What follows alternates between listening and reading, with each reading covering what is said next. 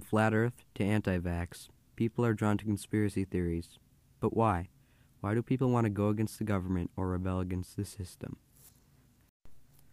One source says that people with lower levels of education are more likely to believe in conspiracy theories, which really tells you something.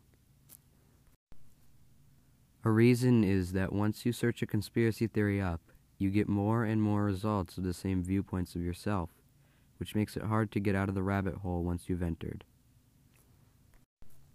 Opposing views think that they are above others or smarter than they actually are. They usually think that they have some kind of hidden knowledge. A quote from Psychology Today says Furthermore, his research into conspiracy theories has given him a sense that he is the holder of privileged knowledge. Most people who believe global warming is real or that vaccines aren't safe don't do so because they understand the science. Rather, they trust the experts. These experts, though, are most likely just normal people sitting on their computer at home with nothing to do all day. People who believe in conspiracy theories most likely have lots of spare time and can spend a lot of it browsing the internet, where a lot of false information is held. An article from Verywell Mind says conspiracy theories are a psychological thing that people believe in because they have a need for understanding and consistency a need for control, and a need to belong or feel special. This is true.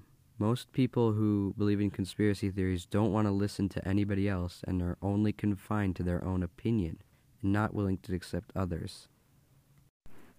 Someone on the other side might argue that they have experts to back them up, when in reality, the experts that they talk about are really just normal people who haven't done barely any research into the topic.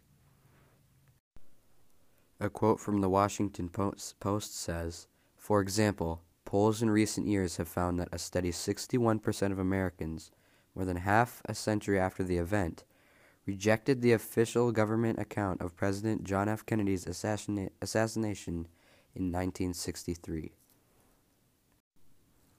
This is true, even if most articles say that he was assassinated.